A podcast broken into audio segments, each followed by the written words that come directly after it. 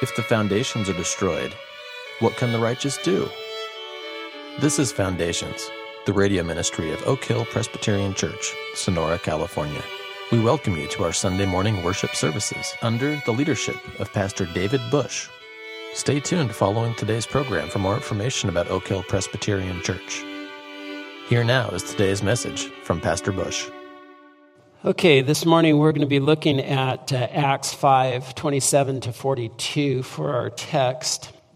We're at part 4 of Unmasking Tyranny. Acts 5, starting in verse 27. When they had brought them, they stood, before, uh, they stood them before the council. The high priest questioned them, saying, We gave you strict orders not to continue teaching in this name. And yet you have filled Jerusalem with your teaching and intend to bring this man's blood upon us.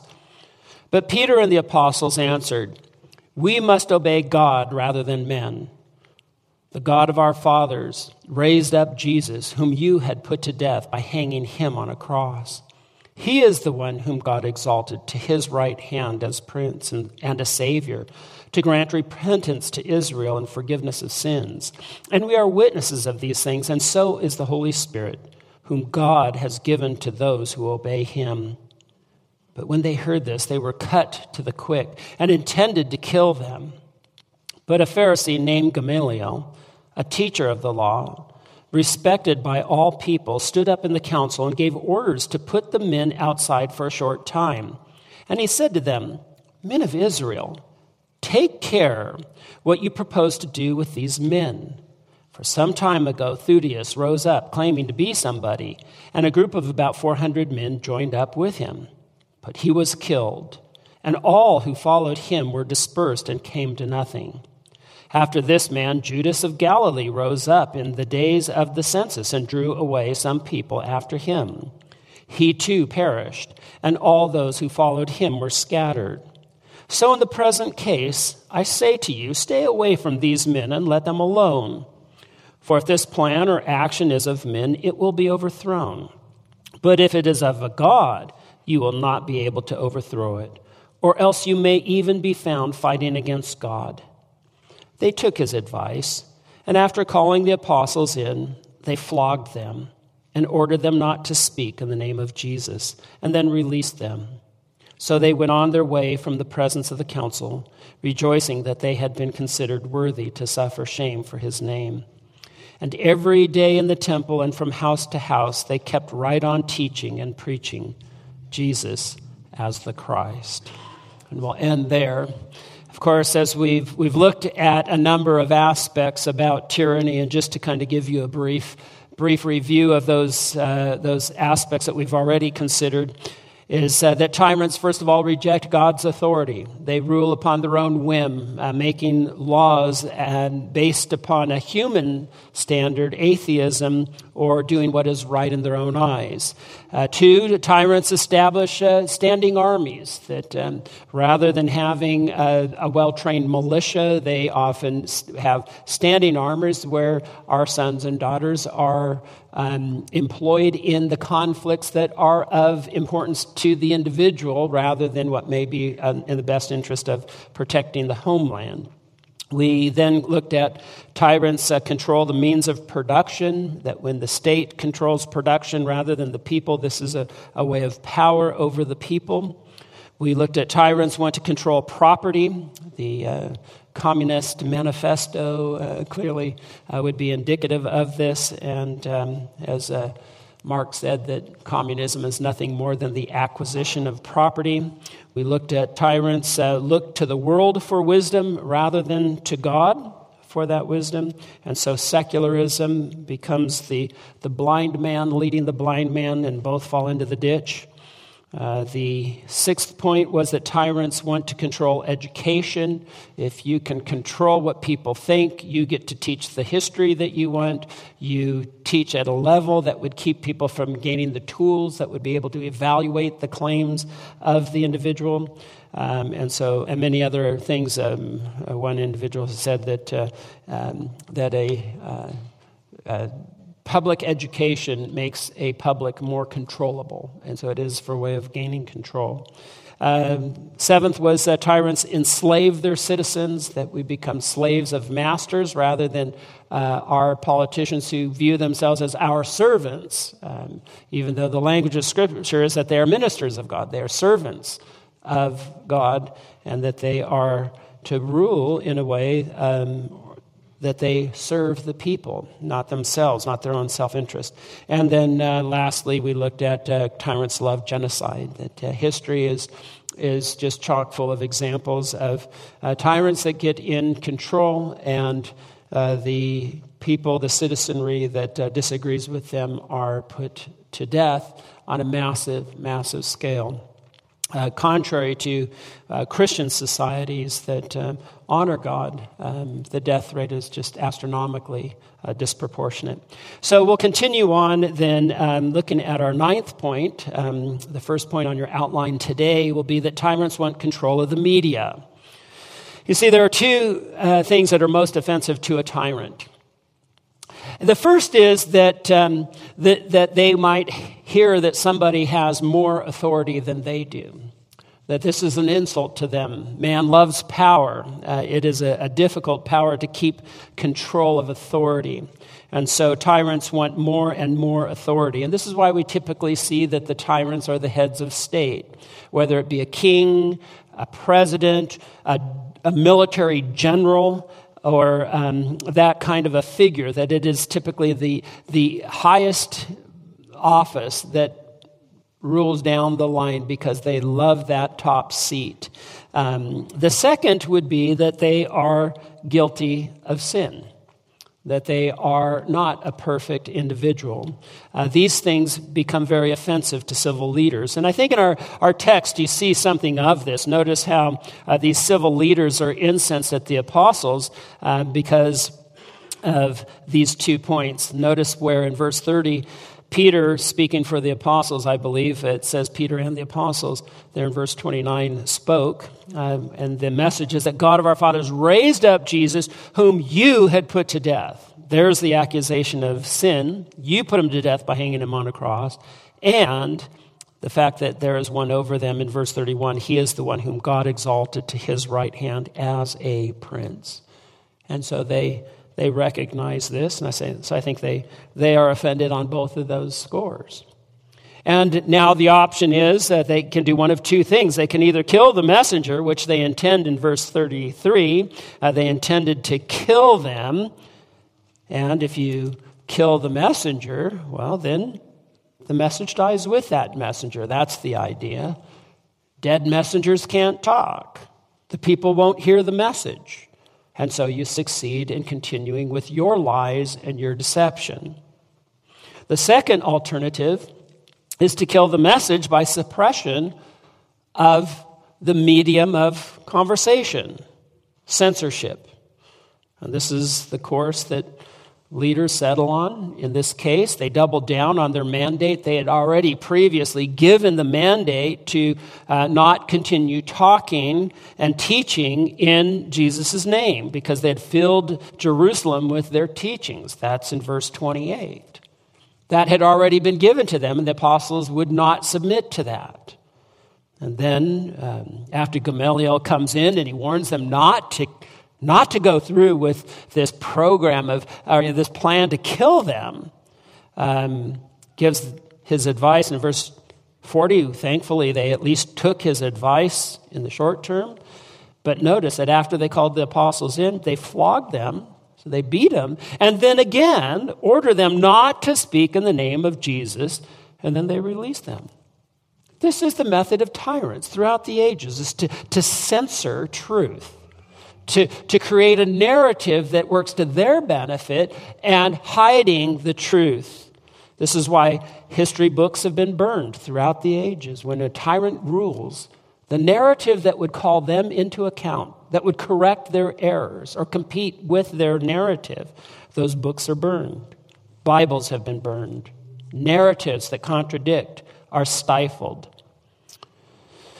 And so, uh, you might think about how even the icons of the day are crushed. Uh, you know, it, it's just interesting to me when you, you study the character of a Robert E. Lee or a Stonewall Jackson.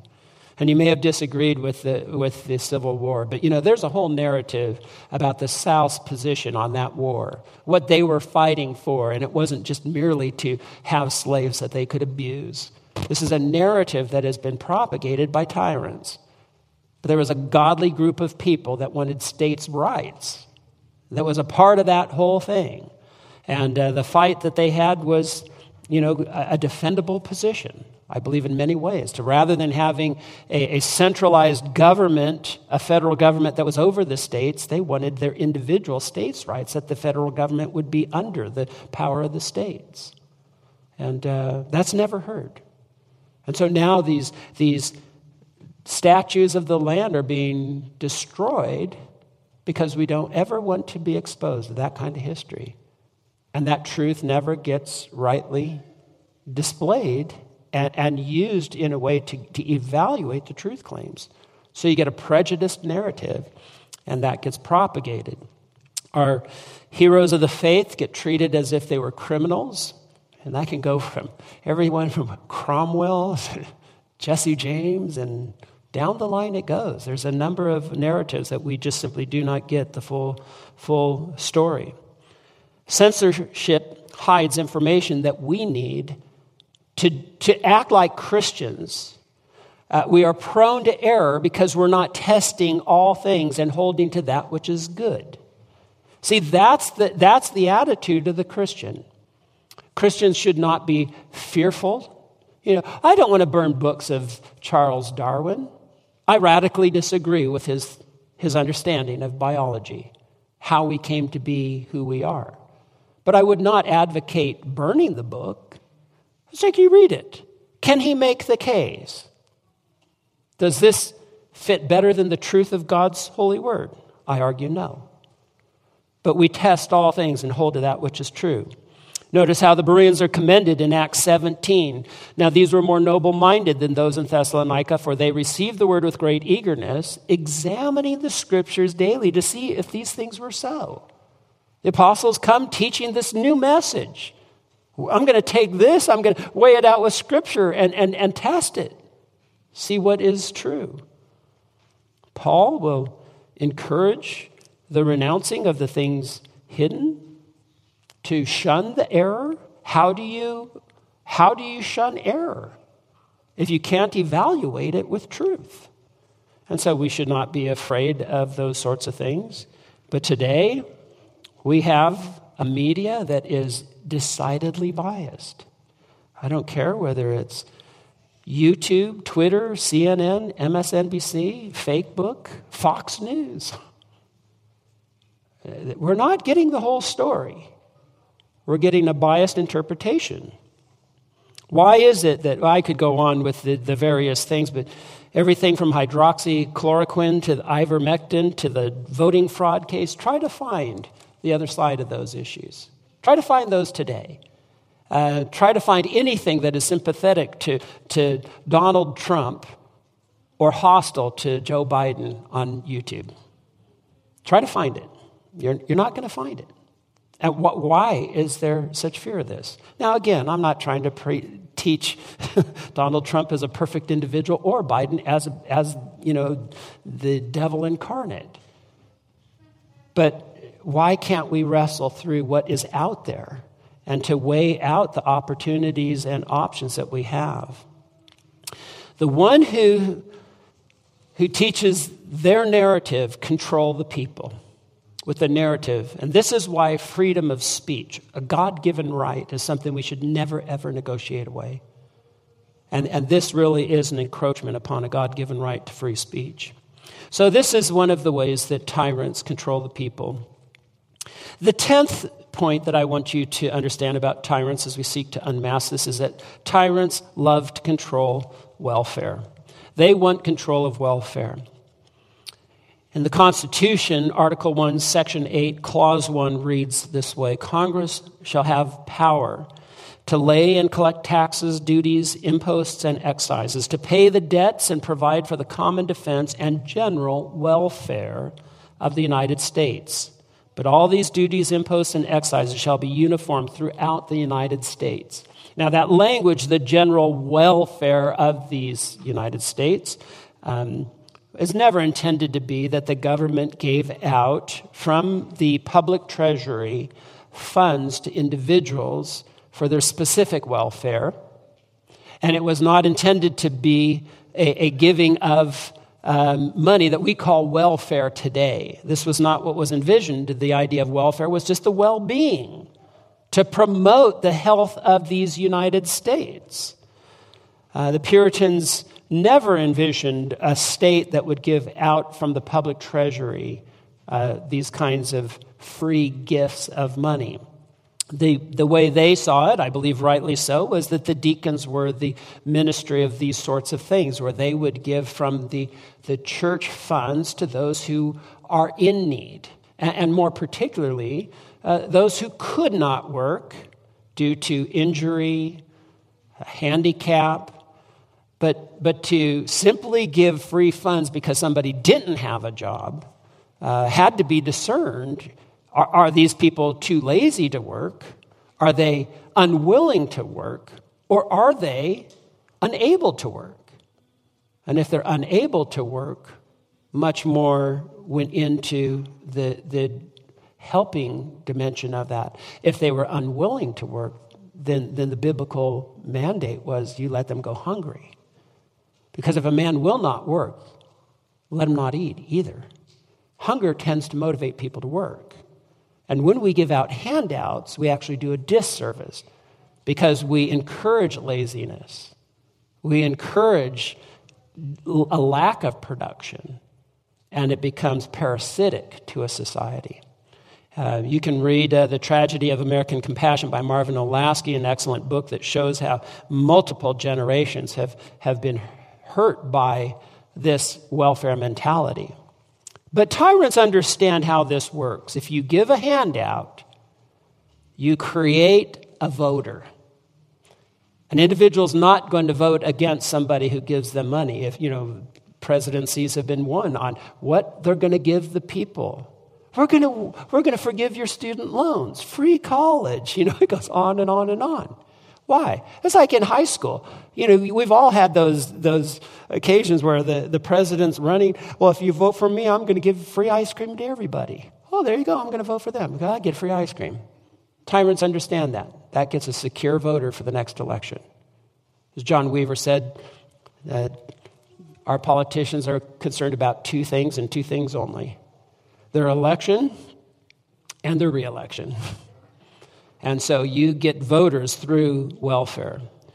PPP loans, stimulus dollars, student loan forgiveness, minimum wage, reparations, EBT, food stamps, WIC, and the list goes on and on about welfare programs that have been destructive and have been tyrannical and have enslaved families to be dependent upon a church that gives out a little pittance. I'll give you a quick illustration, even though I'm way, going way slower than I need to be at this point. People who took the PP loan, PPP loans this time around, you have to envision it this way. You have the freedom to operate a business to make the kind of profit that you could make in your business, or you can submit to this loan, free money given from the taxpayers, not even from the taxpayers. They, they create debt and obligate our children to pay a debt that they gave out to people, give them a fraction of what they could have made on their business, indebt a future generation, and then the people who took that money are basically saying, You now have control of my business. Here's the keys to my business. You tell me whether we can open the doors or not. And you must submit to their tyranny. And they, they took a, an awful lot of the means of production through that policy. And we bought it as Americans lock, stock, and barrel. But that's really what happened. Many, many business owners gave their business to a state that is seeking to kill the private means of production in America and to bring a communist dictatorship to America, in my estimation. It's heartbreaking. The 11th and final point of today, I'm going to be far too brief to try to take on this subject, but tyrants want to disarm their citizens. What happens in this place is kings always seek to dethrone, to remove any of the remaining dynasty, the family dynasty, has to kill any threat to their continuation as a king, as a ruler. This has been just kind of the way things work in history because people love power. Tyrants love power. And, and, tyrants always live in fear that they will someday be assassinated by the surviving family members. Or when a society is so fed up with their tyranny that they will rise to arms and assassinate or take down that tyrant. They fear that. And so, what they do is seek to disarm a citizenry of its ability to hold them in check, to take them down, to potentially assassinate. You think about Napoleon and Snowball now in the White House with their little House Speaker Squealer, who have, have opened the border walls at the Mexican border and have invited in known drug trafficking, an element, not everyone who comes into America, I realize, is a, is a criminal, but a number are. And many who don't have jobs, who come to now take welfare from the state, gets them a voter. They now get more people to win the vote. Now they just steal it. But why is it that the same group that will open the citizens to a, an increased criminal element that threaten our lives, and particularly the homes on the border, their, their homes, their families, their livestock, are all being compromised. Why is it that they do not have the right to protect themselves against that criminal element? And when Napoleon and Snowball take over the White House, what's the first thing they do? Build a wall right around it to protect them from hostile elements. Why is it that these politicians can walk around with multiple armed security forces around them to protect them and deny the same right to its citizens? That's tyranny. Try to find ammo today. Why is it all about these assault rifles and street sweepers should never be in the hands of the public? Well, when I have a tyrant that is trying to make my state a sanctuary state, who will not call crime crime, won't punish crime as crime, allows a thieving, murdering mob mentality to grow and propagate in, on our streets, and when their policies make our society so hungry for food, when they adopt the policies of a Venezuela, where people are chasing down garbage trucks to eat out of the back of garbage trucks, when people get hungry and they go looking for food and they come out in their mobs, how do I, how do I protect my family? And they create the need for those guns, and they disarm a law abiding citizenry and promote the criminal activity. It's just reprehensible. I could go on and on with examples, but bottom line is this guns are effective at accomplishing what the individual with that gun wants to do. If a man with a gun wants to rob a liquor store with a gun, he will be 83% effective in accomplishing his ends with that gun. But you know, guns aren't always used for criminal behavior. Though that's the narrative, the censored narrative that we get from the censorship of tyrants. Guns are also 83% effective in stopping crimes when crimes are being perpetrated upon an individual a thief wants to take your wallet, if you pull a gun out and say no, you're 83% effective in stopping that crime from happening. And so, why should law abiding citizens not have the means of protection like they do in their security forces?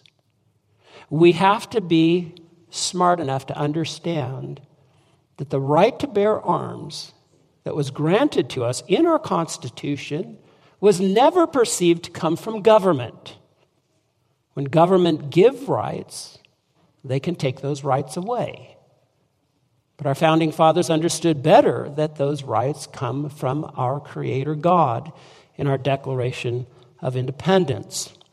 I want to read a text briefly in closing, make just a couple of quick, quick comments. But we could go on and on and on on this subject alone of how tyrants are so big in gun control. The, those countries where gun control was the strictest is where crimes have been the greatest. And we see it in small degree. Go to Washington, D.C., go to Chicago, where gun control laws are the strictest, and tell me that it really works for stopping crimes.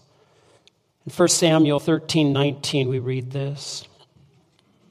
Now, no blacksmith could be found in all the land of Israel. You might ask yourself, why would the Holy Spirit tell us that? What was the purpose of it? No blacksmith could be found in all the land of Israel, for the Philistines said, Otherwise, the Hebrews will make swords and spears.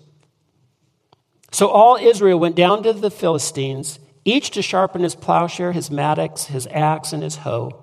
And the charge was two thirds of a shekel for the plowshares and the mattocks and the forks and the axes to fix and to fix the hoes. So it came about on the day of battle that neither sword nor spear was found in the hands of any of the people who were with Saul and Jonathan. But they were found with Saul and Jonathan. Oh, that's interesting. The royal family gets weaponry, the king gets weaponry, the king's son gets weaponry, but the people don't have any weaponry. And so, how are they going to fight against the Philistines? They go out with their axes and their hoes that were sharpened, took their garden instruments to defend themselves, to take on the enemies. But those, those swords were all, all taken no blacksmith could be in the land that you might have the weapons to defend yourselves. It's the policy of a tyrant. In Switzerland, New Zealand, and Israel, there are more guns per capita than in the United States of America. And yet, in each of those places, there's much less murder. It's not having weapons.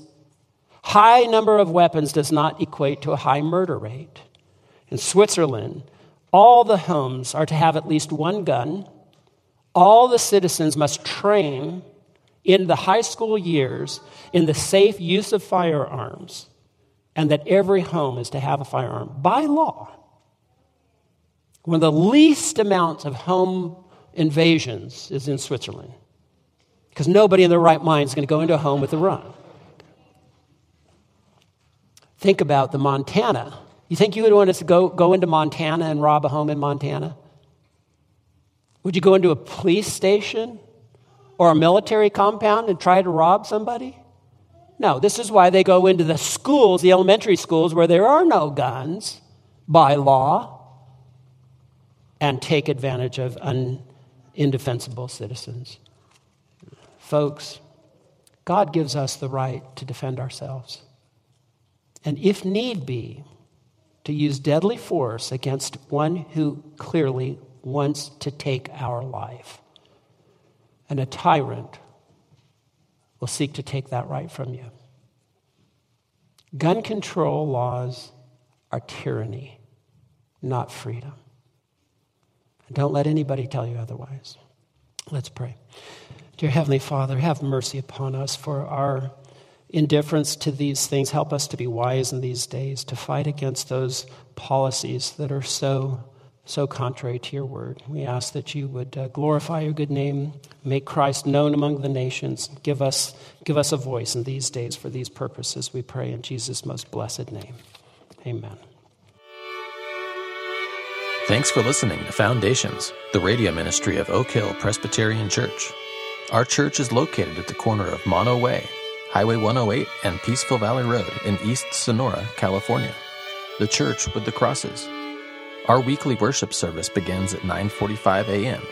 We would be delighted to have you join us as we worship Almighty God, explore his word, and fellowship in Christian love.